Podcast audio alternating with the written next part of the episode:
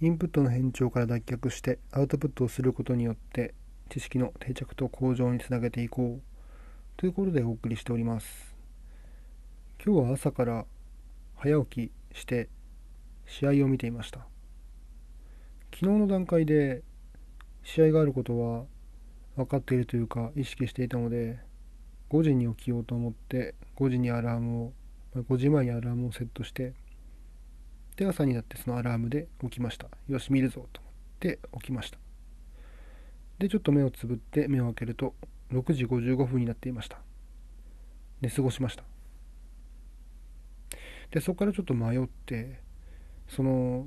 まあ、サッカーなので2時間と考えれば最後の数分間は見れるんじゃないか。だから最後の数分間を見るかというのとあるいはもう初めから見てしまうか。結果を見ずに初めから試合観戦を始めるかということで迷いました。で迷った結果もう試合を見てしまおうと思いました。試合を見始めると90 90分90分何秒っていう表示でもう最後のアディショナルタイム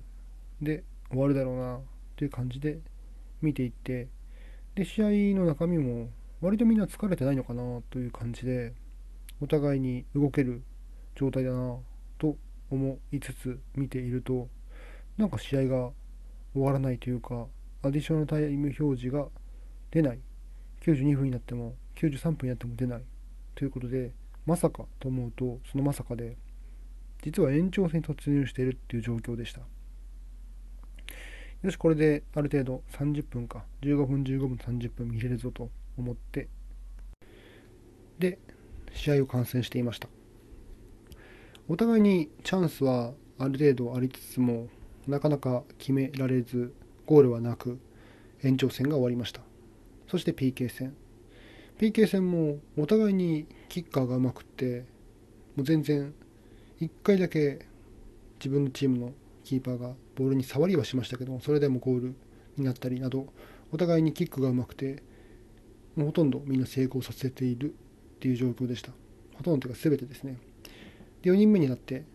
こちらのチームの選手が外してそれだけが外したキックで他は成功して結果相手の勝利ということで応援していたチームは負けるという結果に終わりました、まあ、この結果が大きくって優勝か準優勝かでは全くの差があって優勝すると来年、まあ、来シーズンのヨーロッパのカップ戦への出場権利が与えられるのでもちろんそれによる収入とかそれによるうん選手獲得の選手が来やすかったりとか大きくチーム戦略に影響してくるという差があります。なのでもうみんな悲しんでいてで私も応援しているチームがそんな結果なのでちょっと悲しいなと思っていてでも持っていてと思いつつも意外となんかそうでもないんですねダメージが私は、まあ、頭から見ていなかったっていうのはありますけどもなんかいまいちダメージが少ない。なんでかなということをちょっと思いました。一つは中国の故事で人間万事採用が馬っていう言葉があってそれはまあ前々から思っていて、まあ、それによる影響はあると思います。何か悪そうなことがあってもその後にそれが良い方向になるかもしれないし何事も一つの面だけでは判断できないっていうような感じの言葉ですね。でそれプラス最近読んでる本であり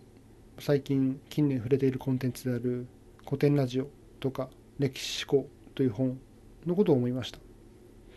まあ、採用がまあさておき後者の古典ラジオで古典ラジオと歴史思考についてある物事について正否まあ、良いか悪いかを問うのは意味がない。その時、まあ、現世で生きている良かった悪かったっていうのは判断しようがないというふうな哲学があります。まあ、正確な言葉はではありません、ないかもしれませんけども、こんな感じのことを古典ラジオ、まあ、深井さんの方では言っています。でこれはどちらにも歴史思考の本にも古典ラジオにも通底して流れているもので例えばゴッホとか孔子とかキリストとか生きてる間は大々的な評価をされないで言ったけれども死後に功績や足跡が評価されたり弟子が広めて、まあ、派遣を取る、まあ、派遣という言葉が適切かってのありますけども派遣を取る。といった動き流れがあった人たちです。だからこれを見ていたサッカーの決勝戦に置き換えると決勝戦に敗れたからまあ単純に悲しいとか悪いとか打ちひしがれるっていう思いがある。のかな？と思いつつももしかしたら優勝して留飲が下がって、まあ、今の現経営体制がかなり悪い経営体制で非常に選手をないがしろにしている体制なんですけれどもその悪徳な経営体制に対する一種の万が一優勝してしまったらガス抜きになって経営をうまく、まあ、転覆というか変えようっていう動きが沈静化してしまうんじゃないかっていう可能性もあります。つまり悪い結果につながってしまうんじゃないかっていう可能性ですね。または この結果によって選手の入れ替わりが予想されるのでそのプレーする試合数が少ないとかカップ戦に出られないっていう点はかなり大きいのででそれで選手たちがチームに見切りをつけて大きく入れ替わるっていうことはありそうです。ただそれによって監督が欲する人員をメンバーを獲得できるのではないかっていうことも考えられます。その出た代わりに取る必要がありますからねもちろんあの優秀な選手は取れないかもしれませんけどもそれなりの監督の哲学を反映するような選手が取れるかもしれませんのであるいは負けたことで残る選手が発布して発奮して、まあ、若手選手がより大きく成長するのではないかっていうことも考えられますね可能性としては。でくしくも PK を外したのは生え抜きで育成された若手のこれから期待される選手っていうこともあります。まあ、あるいはま全部それがまた逆になってしまって今言ったことが全て悪い方向に作用するっていう可能性も出てきます。っていうことを考えていくとなんかもうどっちの方向にどう考えていくかっていう思考がこ固定化できないっていう風ななんかモヤモヤした感じになってしまいます達観して物事に短絡的な判断をしたくなるっていうのはいいことと言えるかと思います。一方で短絡的に判断ができない、まあ、しないことで捨てられるものもあります、まあ、一向に自分のポジションが決められないだったり何も決断判断ができなくなるだったりあるいはあの感動が得られない感情が得られないなどですね。少し話を戻すと実際決勝戦の敗戦において負の感情、まあ、悔しいとか悲しいっていう感情が生まれつつも達観による、ま、性の感情への転換というか負の感情の相殺をイメージしたことでその負の感情が打ち消されて悔しい悲しい悲しいって思いも消えた。そんな気がします。でも消えることによって、まあ、それによって行動に起こせるっていう利点もあるのでその行動の原動力も消えた。っていうふうにも取れるかと思います。なんかそれだとうんそれを消す意味がなくなってきますね。となると重要なのは達観することと目先の感情に動かされることを行き来する必要。それが重要なんじゃないかなと思います。よくなんか最近具体と抽象の危機なんて聞きますよね。佐渡島さんとか前田裕二さんとかの話とかで。となるとどう対策をすればいいのかというと、まあ、それぞれの目先と達観について考えられることを両方並び並べておく、両方上げておくことによってなんか意識全体として意識できるんじゃないかなと思いました、まあ、今回の敗戦で言うと、まあ、悔しいっていう思いとか負けてから悔しいと思っても後悔先に立たないっていう学びとかあるいはなんかそれによって連想されるのが先にちょっと忘れてましたけどもダルビッシュ有さんの20年後から戻ってきたんじゃないかっていうふうな思いで取り組むっていう記事ですね。これも非常にいい考え